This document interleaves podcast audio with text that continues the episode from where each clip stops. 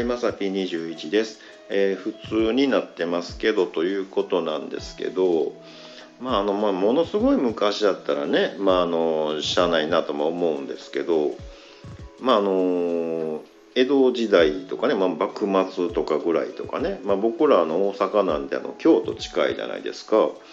そしたらねあのここでもう何さ、えー、何々の乱がありましたとかねもうなんちゃら事件がありましたとかあの結構あるんですよ。でね、まあ、実際その刀傷がありますよとかね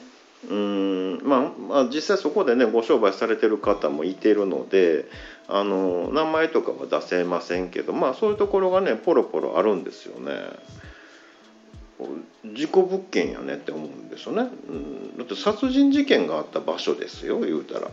ねなんなら1人2人事故でねなんかいろんなお侍さんとかなんかね巻き込まれてなんかねあの惨殺されたえらい現場ですよ。ね事故物件やないかいと思うんですけどね。あのー、知らん間に観光地みたいになりますよねあれね。うん、これまあ世界中にあるんですけど、まあ、そういうねあの悲惨な場所もねあのしばらくしたらねなんか普通にみんな見に行ったりするじゃないですか。えなんやろねあれね。うん、何年ぐらい経ったら OK になるんでしょうね。うん、だってもうね今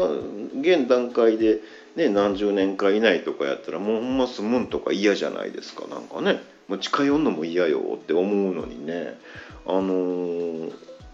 どこかの区切りでね、うん、なんか観光地になるんですよね。あすごい不思議やねなんかね、うん、あの事故物件に変な価値が出たりとかしてねどういうことやろうかとか思うんですけど、まあ、それ考えたらねあの今事故物件わざわざ借りはる人って投資なんかななんてね思ったりもしました、えー、投資ね全然関係ないんですけど僕あのあのまあ、ちょっとアフェリの案件で、まあ、全然投資する気ないんですけど株式の会社ねあの登録したんですよ。登録してね今日なんか審査、ね、あの通って OK ですっていうメールが来た後にねすぐ電話かかってきましてね「ああお世話になります」みたいなんでねうん、であのなんか新しいレポート送りますんでとか言うてね。何や話よ分からんな思ってね。あの僕まだ審査通ったばっかりなんですけどってね。1円も入金してませんけどっていうね。言うたらねあれ？ってね「まるさんじゃないですか」って言われてね「え違いますけど」言うてね、うん、あすいません間違えました」ってね久しぶりにちゃんとした間違い電話を受けることになりました。